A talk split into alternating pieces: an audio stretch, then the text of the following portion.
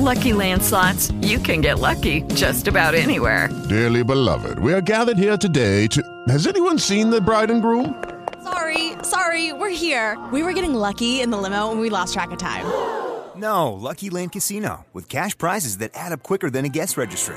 In that case, I pronounce you lucky. Play for free at LuckyLandSlots.com. Daily bonuses are waiting. No purchase necessary. Void were prohibited by law. 18 plus. Terms and conditions apply. See website for details. It is Ryan here, and I have a question for you. What do you do when you win? Like, are you a fist pumper? A woohooer, a hand clapper, a high fiver. I kind of like the high five, but if you want to hone in on those winning moves, check out Chumba Casino. At ChumbaCasino.com, choose from hundreds of social casino style games for your chance to redeem serious cash prizes. There are new game releases weekly, plus free daily bonuses. So don't wait. Start having the most fun ever at ChumbaCasino.com. No purchase necessary. BGW. Void were prohibited by law. See terms and conditions. 18 plus. Piccolo remind su come funzionerà questo festival. Il primo appuntamento appunto è Spinoza, l'etica di Spinoza, libertà, necessità e liberazione. Il 16 settembre ci sarà un appuntamento su eh, il titolo è proprio Nietzsche, storia critica. Il 30 settembre ci sarà un appuntamento su Marx, eh, il titolo sarà appunto Marx tra antivalore e rivoluzione. Partiamo subito con eh, il tema di oggi, che è un tema tutt'altro che facile, quando si tratta di connettere pensiero e vita, se si parla di Spinoza è eh, ancora più ardua, se si può, eh, questa operazione. Perché Spinoza è un pensatore estremamente complesso, il suo pensiero è un pensiero estremamente complesso, l'opera di cui ci occuperemo prevalentemente oggi, che è appunto l'etica, è un'opera estremamente complessa, nello stesso tempo Spinoza è a mio avviso, non solo a mio avviso, uno dei filosofi che più di tutti forse, cioè almeno maggiormente, eh, ha tentato questa operazione di eh, connettere il pensiero e la vita, di operare questo tipo di connessione. Spinoza è, possiamo dire, il pensatore della concretezza sotto vari punti di vista. E il suo pensiero è un pensiero della concretezza ed è un pensiero della libertà. Si potrebbe dire che Spinoza insieme per Spinoza, come per altri pensatori che lo succederanno, altri che l'hanno preceduto, la, la, filosofia coincida con l'eleuterologia, cioè proprio una sorta di scienza della libertà. La domanda che si fa Spinoza è come si può essere liberi e insieme felici, che è la domanda da un milione di dollari. E perché è importante oggi occuparsi di un filosofo che ha vissuto nel Seicento, nell'epoca barocca? Ma per tutta una serie di ragioni. Eh, Spinoza è un pensiero, è un pensatore estremamente attuale. Eh, è un filosofo estremamente innovatore nel senso che ha fondato innanzitutto il materialismo moderno. Eh, molti elementi della filosofia di Spinoza si ritroveranno successivamente in altre correnti di pensiero, si possono ritrovare tranquillamente in Marx, si possono ritrovare in Bergson, li possiamo incontrare in tutto il percorso della storia del pensiero l'anno successivo, è stato un filosofo che ha avuto un'influenza gigantesca. È un filosofo che ha avuto il merito di reintrodurre sul piano del pensiero, per dire una tra le tante cose, il corpo. Spinoza è un pensatore che reintroduce in maniera prepotente il corpo all'interno del discorso filosofico. Eh, pensare dopo Spinoza significa pensare col corpo, è un corpo che pensa. E il pensiero diventa un'azione eh, che articola e che chiama a sé in qualche modo, evoca a sé la corporeità e la concretezza, appunto come dicevo prima. È un filosofo che rompe con la tradizione e che in qualche modo introduce la modernità non è solo in questo, questa operazione, almeno nel periodo in cui scrive, in cui pensa, eh, anche insieme a Hobbes di cui eh, possiamo dire che sia un, in qualche modo un discepolo. Hobbes e Spinoza sono eh, diciamo eh, due elementi che da un punto di vista della storia del pensiero introducono e lo fanno in maniera prepotente il concetto di modernità.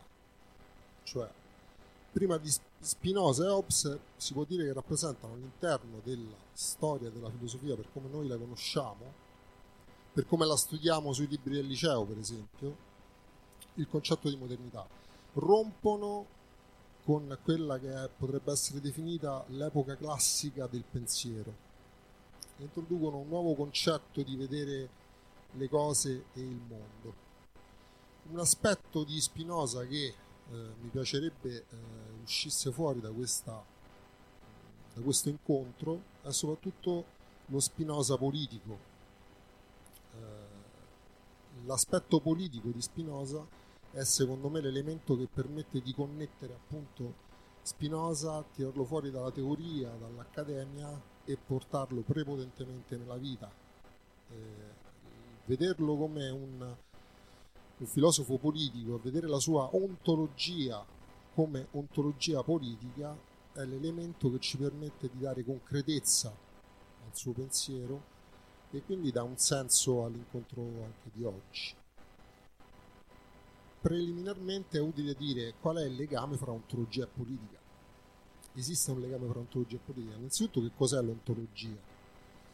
L'ontologia è eh, veniva definita dai filosofi come la filosofia prima, cioè è quella branca della filosofia, se vogliamo eh, parlare in termini appunto tecnici e accademici, che si occupa dello studio dell'essere delle cose. Perché le cose sono, come sono, e per essere si intende l'essere, cioè si intende il tutto, la totalità degli enti in atto, l'universo, il mondo, insomma, ognuno la può vedere un po' eh, come vuole qual è il legame che c'è fra lo studio dell'essere, perché le cose sono, come sono? C'è un principio a fondamento del, del mondo, dell'essere delle cose? Qual è il suo legame con la politica? In realtà è molto semplice, perché se si riesce a stabilire, a conoscere, a rendere intellegibile il principio primo che sta a fondamento dell'essere, sempre ammesso che esista un principio primo a fondamento dell'essere, basta rendere appunto intellegibile il legame fra questo principio primo e il mondo concreto che viviamo tutti quanti, tutti noi, e guarda caso il filosofo, uno a caso, potrebbe essere quello che stabilisce il, la conoscenza di questo principio primo, e il gioco è fatto perché semplicemente basta legare la società in cui viviamo, il mondo in cui viviamo, al principio primo come un principio necessario e questo principio giustifica l'ordine sociale. Spinoza si rende perfettamente conto di questa cosa e eh, quando fa, scrive la sua ontologia e l'etica è un'ontologia e non a caso appunto eh, l'etica appunto ontologica, perché è, si tratta di eh, ricercare quale sia il principio che ci permette di, di, dare una lettura dell'essere, quindi di conferire un senso in qualche modo. E questo è chiaro che abbia un afflato etico e un afflato politico. Spinoza si rende perfettamente conto di questa cosa e sostanzialmente che cosa dice e qual è l'elemento di rottura eh, con la tradizione. E qual è l'elemento che lo, che lo condannerà in qualche modo, perché poi parleremo successivamente di quella che è la vita di Spinoza, perché il pensiero di Spinoza è eh, indissolubilmente legato alla sua vita, il principio dell'ontologia spinosiana è che non esiste un principio dell'essere, cioè sostanzialmente l'essere si giustifica in quanto tale. Solo che Spinoza e qui una delle prime apparenti contraddizioni, Spinoza che è il, il filosofo che tutti conoscono hanno condannato come ateo, come materialista, colui che appunto ha inaugurato il materialismo moderno, chiama questo essere Dio. Poi vedremo però cosa intende Spinoza con Dio. E può essere interessante capire il, qual è il contesto materiale nel quale si è prodotta la sua filosofia e per fare questo è utile parlare della sua vita. Spinoza nasce nel 1832 ad Amsterdam, figlio di una famiglia di commercianti di frutta, eh, fuggiti dal Portogallo, marrani, cioè ebrei convertiti a forza al cattolicesimo in un contesto sociale e culturale che è quello della Spagna e del Portogallo di quel periodo in cui gli ebrei erano perseguitati e quindi si rifugiano nei Paesi Bassi perché i Paesi Bassi in quel periodo erano l'unico posto in Europa in cui gli ebrei potevano stare più tranquilli sostanzialmente. Spinoza quindi conduce all'inizio una vita abbastanza agiata, borghese, eh, farà i suoi studi all'interno della sinagoga, crescerà con una cultura molto legata allo studio dei testi sacri della, della religione ebraica, eh, soprattutto lo studio della Kabbalah, quanto lo interessava molto.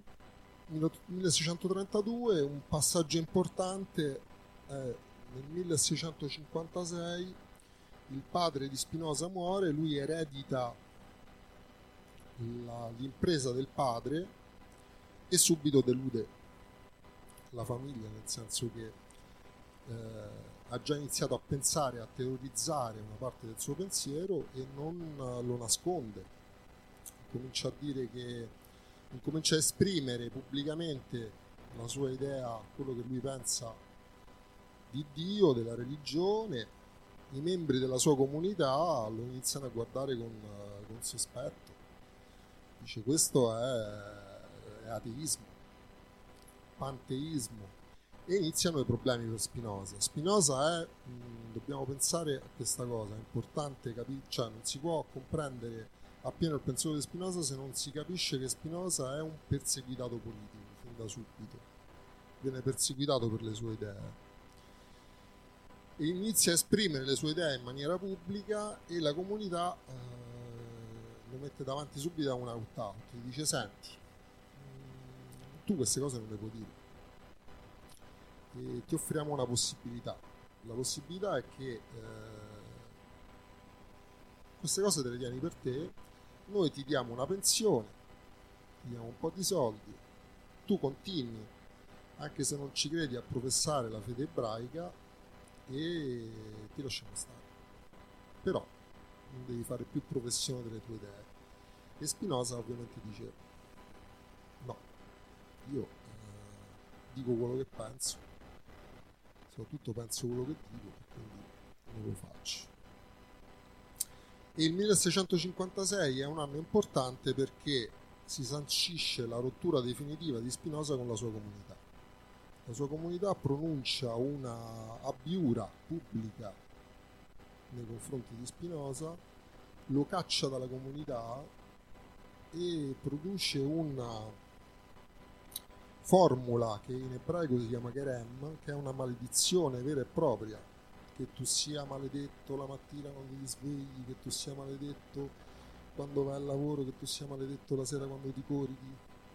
Quindi non c'è solo la biura da parte della comunità con la perdita dei diritti all'interno di quella comunità. Significa che Spinoza viene cacciato di casa, perde quindi il lavoro, perde la possibilità del, dell'eredità perde ogni tipo di legame con la famiglia, viene ripudiato dalla famiglia, ripudiato dalla comunità, subisce un attentato. Nel senso che un fanatico religioso della sua comunità, una sera che Spinoza non si sa bene se, es- se esca dalla sinagoga o esca dal teatro, questo gli storici sono un po' nebulosi per dare questi dettagli, gli tira una bella coltellata. Si salva per miracolo perché sua, il mantello con cui era vestito in qualche modo lo preserva da una ferita che poteva essere mortale, subisce solo una, una ferita superficiale e si salva per miracolo, però è già socialmente morto Spinoza. povero, senza lavoro. C'è un buco nella vita di Spinoza che dura all'incirca 5 anni, eh, tra il 1656 e il 1660-61. Probabilmente Spinoza fa una vita da semiclandestino, si appoggia ad alcuni amici che in qualche modo condividevano il suo pensiero, poi Spinoza successivamente avrà anche dei discepoli e si rifuggerà, a quanto pare, alcuni storici sono concordi nell'affermare questo, a casa di Franciscus ehm, van den Elde, che era un ex gesuita libertino. A quei tempi essere libertino non, significa, non significava essere eh, libertino per come lo intendiamo noi, cioè libertino dal punto di vista dei costumi sessuali, ma essere libertino dal punto di vista del pensiero. Quindi era uno essere aperti di mente, essere di cultura eh, aperta, eh, leggere per esempio gli stoici o i cinici o la filosofia greca, significava essere libertini, per dirla in soldoni.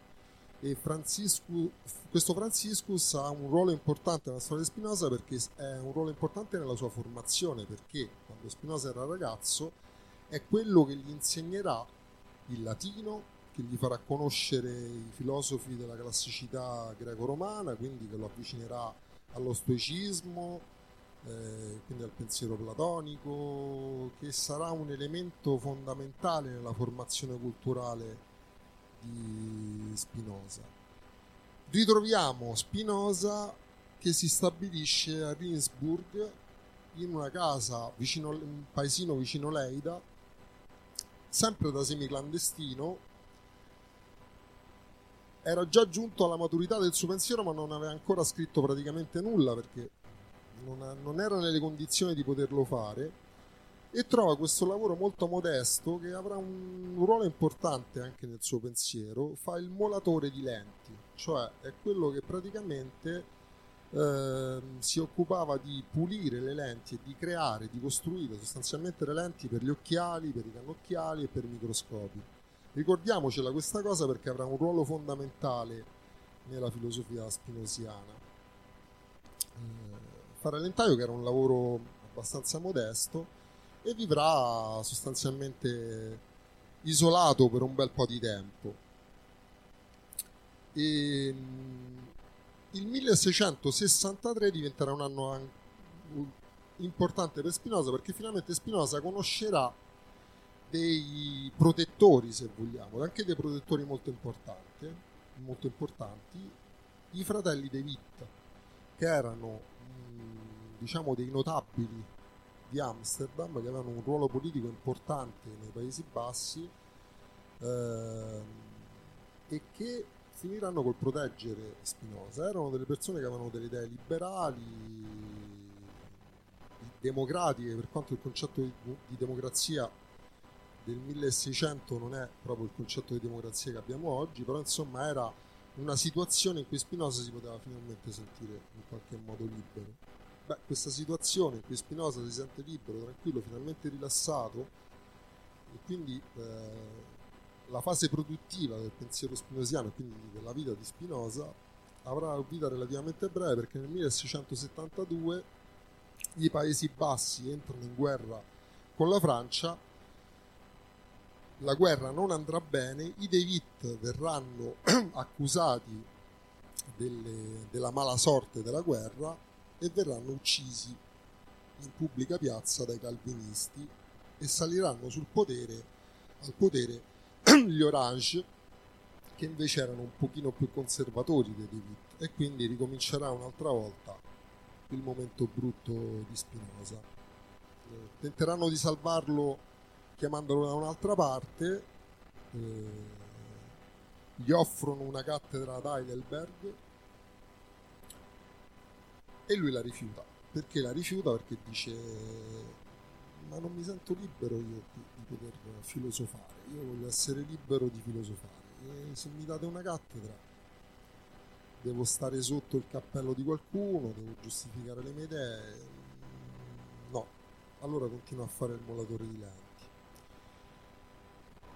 Intanto incomincia a scrivere, ha già scritto praticamente alcune delle sue opere più importanti, il trattato sull'emendazione dell'intelletto, emendazione significa purificazione dell'intelletto, e il Tractatus Theologicus Politicus, che ha più di teologico che di politico, perché eh, praticamente è un trattato che parla eh, della secolarizzazione della religione e quindi eh, in qualche modo traccia un solco ulteriore fra eh, sé e la religione, quindi la sua comunità, la comunità che lo aveva cacciato, insiste proprio su questo punto, lo rivendica.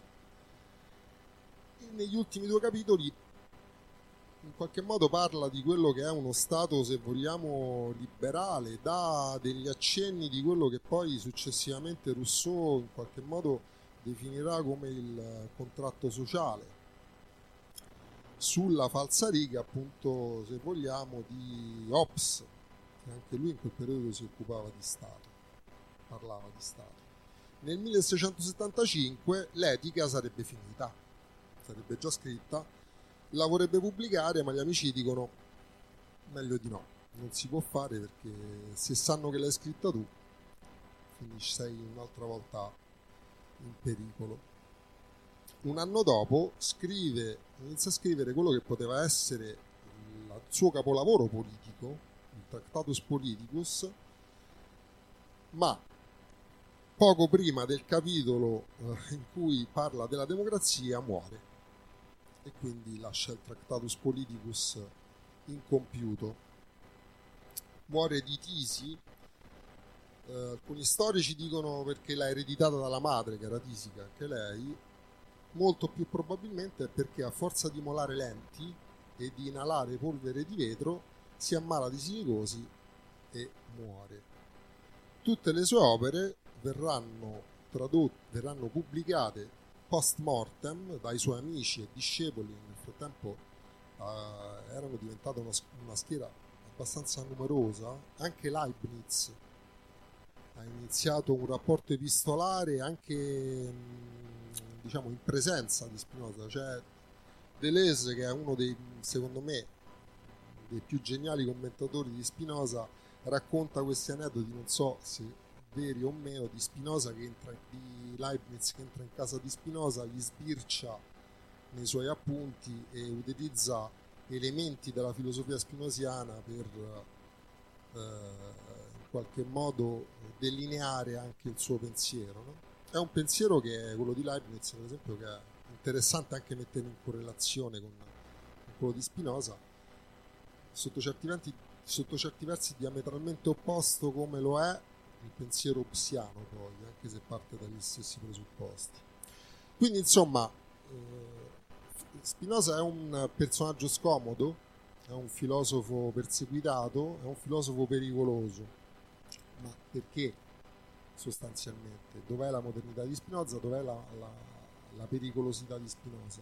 La pericolosità di Spinoza è eh, appunto, come dicevo prima, nella sua ontologia. E e nella sua rottura col pensiero classico, che significa una rottura con l'ordine del discorso che era stato portato avanti fino eh, al suo tempo. L'etica di Spinoza, né, fin nella sua struttura, eh, evidenzia quelli che sono i suoi interessi principali. Il suo interesse principale è appunto non solo il suo, diciamo che tutta, alla fine gli interessi principali di tutta la filosofia potrebbero essere questi, però gli interessi principali di Spinoza appunto sono la libertà e la felicità. Spinoza è un filosofo della gioia, sicuramente.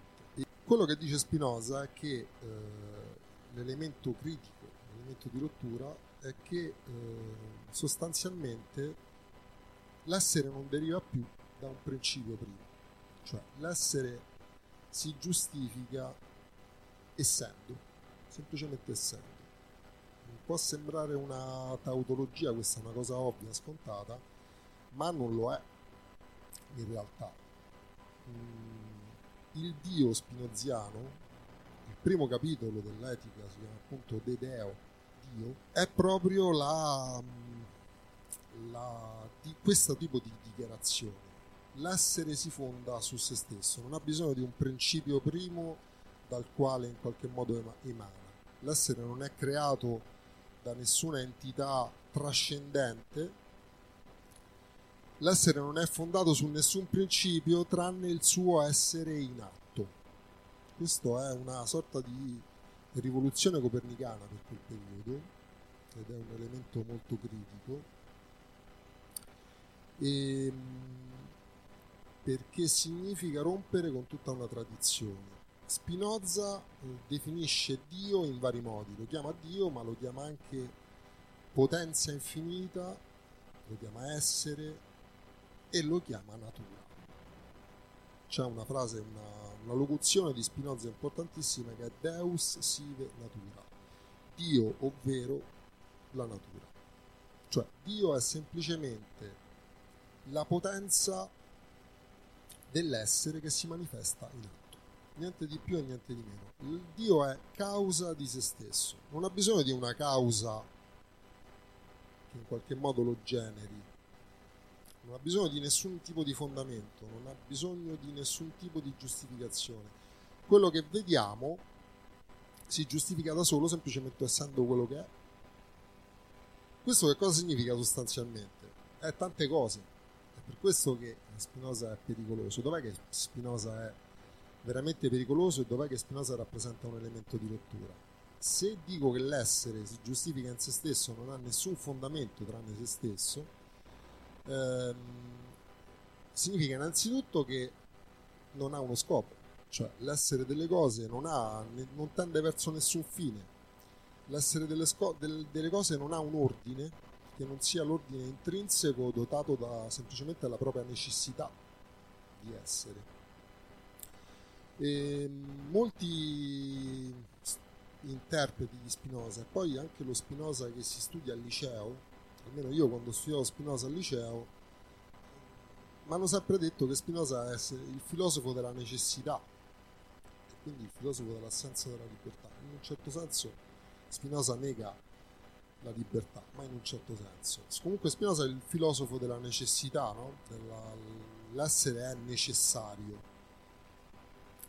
Però questa necessità in realtà non ha nessuno scopo, quando invece il pensiero classico, che identificava in qualche modo, creava una sorta di identificazione fra l'ordine dell'essere, l'essere è eh, cosmo, non è caos, secondo il pensiero classico, l'essere aveva un principio, l'essere in qualche modo si fondava su qualcosa, no? eh, pensiamo a Platone, ma anche pensiamo al neoplatonismo, in qualche modo arriva a una teorizzazione più o meno simile a quella di Spinoza, però sempre un'ontologia dell'emanazione, sempre un'ontologia della trascendenza, cioè c'è un principio esterno all'essere che in qualche modo giustifica l'essere, conferisce all'essere un senso, perché pensare l'essere senza senso è un abisso in qualche modo. E questo è il solco che traccia Spinoza sostanzialmente. Dire che l'essere, che noi, il mondo, la realtà, non ha nessun tipo di fondamento, nessun tipo di ordine, non, nessun, non va verso eh, nessuno scopo se non essere quello che è, di spiegare all'infinito la propria potenza, la propria potenza d'essere Ecco, il concetto di potenza è un concetto importantissimo di cui bisogna tener conto per comprendere il pensiero spinoziano. Come è importante capire che se l'essere non ha un fondamento trascendente, l'essere è immanente. Spinoza è un immanentista radicale, nega ogni forma di trascendenza. L'essere è sempre essere in atto non è essere in potenza. La potenza non implica mai qualcosa che è, sta per succedere o qualcosa che potrebbe succedere. Eh, è sempre qualcosa che è. Proprio per in qualche modo destituire di fondamento quello che per, secondo Spinoza è frutto dell'immaginazione, cioè il fatto che possa esistere un fondamento dell'essere. Non c'è fondamento e l'essere non ha una teleologia la teleologia è lo studio dei fini. Perché siamo? Perché abbiamo uno scopo? Perché perseguiamo? No, per Spinoza questo non esiste, non c'è, semplicemente non, c'è. L'essere appunto essere in atto mh, e la totalità degli enti non sono mh, parti che concorrono ad un meccanismo, ma sono modi. Questo è un altro concetto molto importante. Eh, l'essere dispiega la propria potenza in infiniti modi, in infinite modificazioni del proprio essere e si rende intellegibile, cioè comprensibile, percepibile a noi tutti attraverso infiniti attributi. Gli attributi sono le condizioni mediante le quali, mediante le quali noi possiamo conoscere percepire il fatto che le cose, la totalità delle cose, la totalità degli enti ci sono, li vediamo, li possiamo toccare, vedere, sono la realtà. Attraverso invece i cosiddetti modi, le modificazioni del, dell'essere, l'essere esprime la sua potenza. Altro concetto importante di Spinoza, l'essere esprime.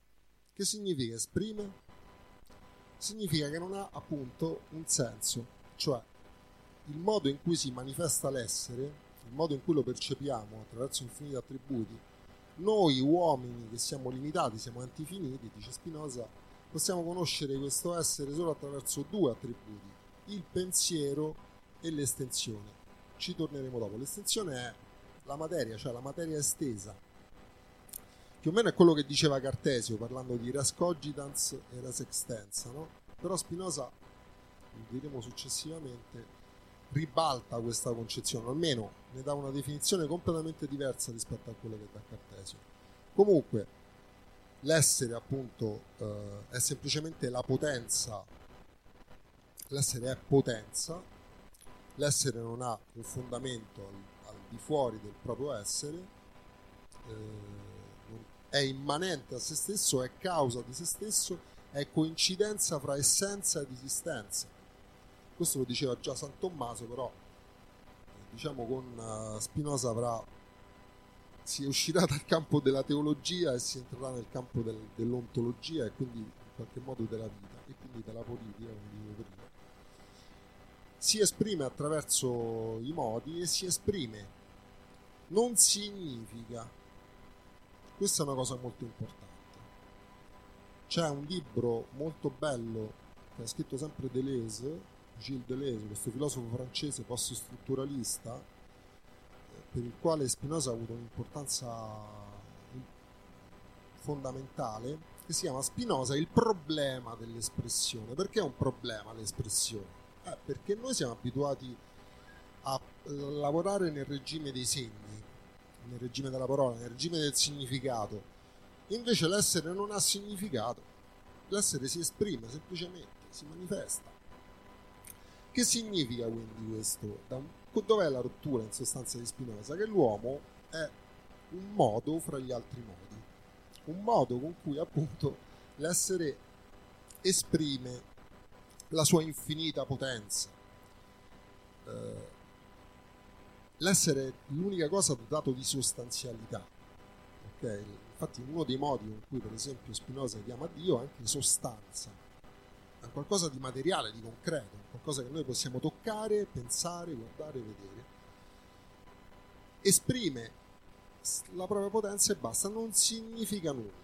Significa che l'uomo come ente razionale, come colui che invece è in grado di interpretare le cose e di attribuire un significato, viene spazzato via e diventa una cosa piccola piccola così, sostanzialmente all'interno dell'essere. Uno degli infiniti modi come può essere un albero, un cane, un sasso. C'è proprio questo riferimento che Spinoza fa nell'etica. Dal punto di vista dell'ontologia, cioè dei modi, il sasso, il folle e il saggio stanno sullo stesso medesimo piano.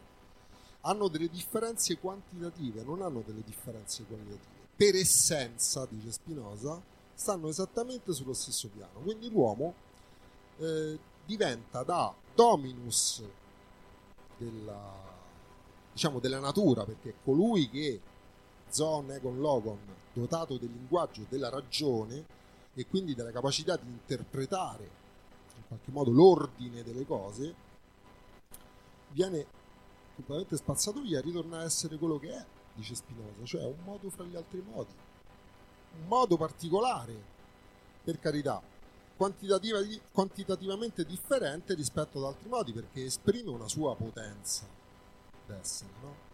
Ogni modo ha una sua potenza perché ogni modo è espressione della potenza infinita. Ma nel regime dell'espressione è un modo come un altro. Perché la pretesa di interpretare l'essere, la pretesa che l'essere sia anche interpretabile, è semplicemente fa parte dell'orizzonte umano. Spinoza chiama questo tipo di atteggiamento eh, primo livello della conoscenza, che è quello più basso, l'immaginazione. Noi ci crediamo di essere eh, gli interpreti dell'essere, di stare al centro del mondo, come diceva Bacone, di essere un impero all'interno di un altro impero, di avere la chiave, no?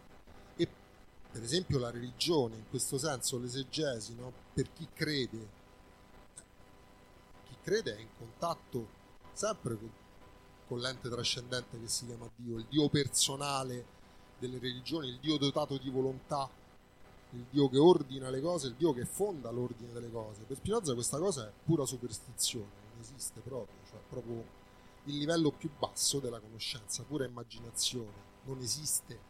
Dio non ha volontà, la sostanza non ha volontà. Come può avere volontà la sostanza? La sostanza è necessaria. La sostanza risponde alle proprie leggi intrinseche, delle quali essa stessa è fondamento.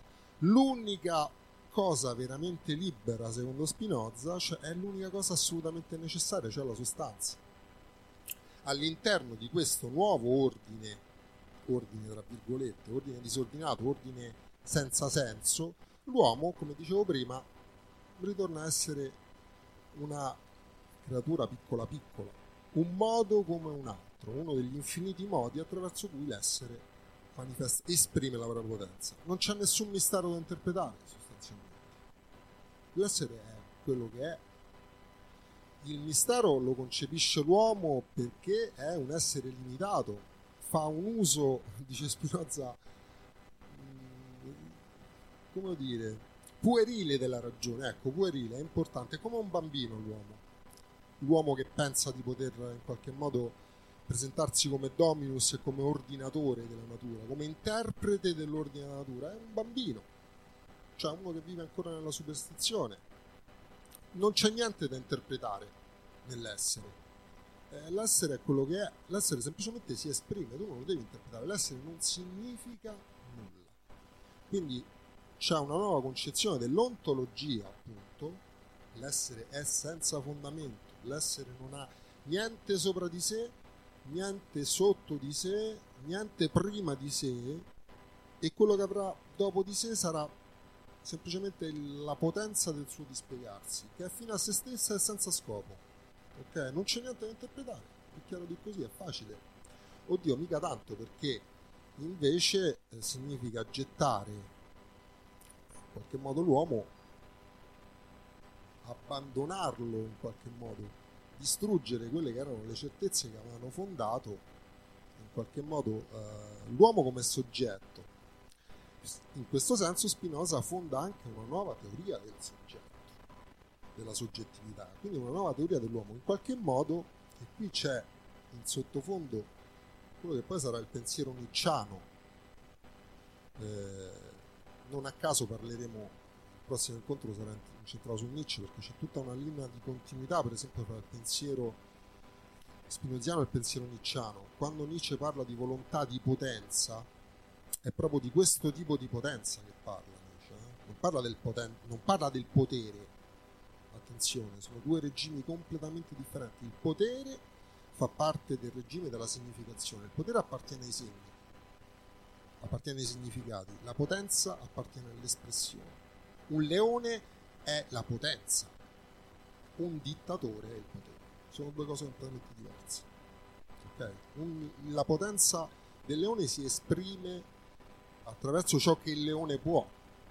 Poter- il potere del dittatore si esprime attraverso i segni, le significazioni e le concatenazioni dei significanti attraverso cui il potere il, il dittatore acquisisce e giustifica proprio- la propria autorità ed esercita e la esercita sul popolo. Dal punto di vista ontologico non c'è potere, c'è solo potenza. Ok? Siamo nella pura immanenza, non c'è nessuna giustificazione, non c'è nessuna trascendenza.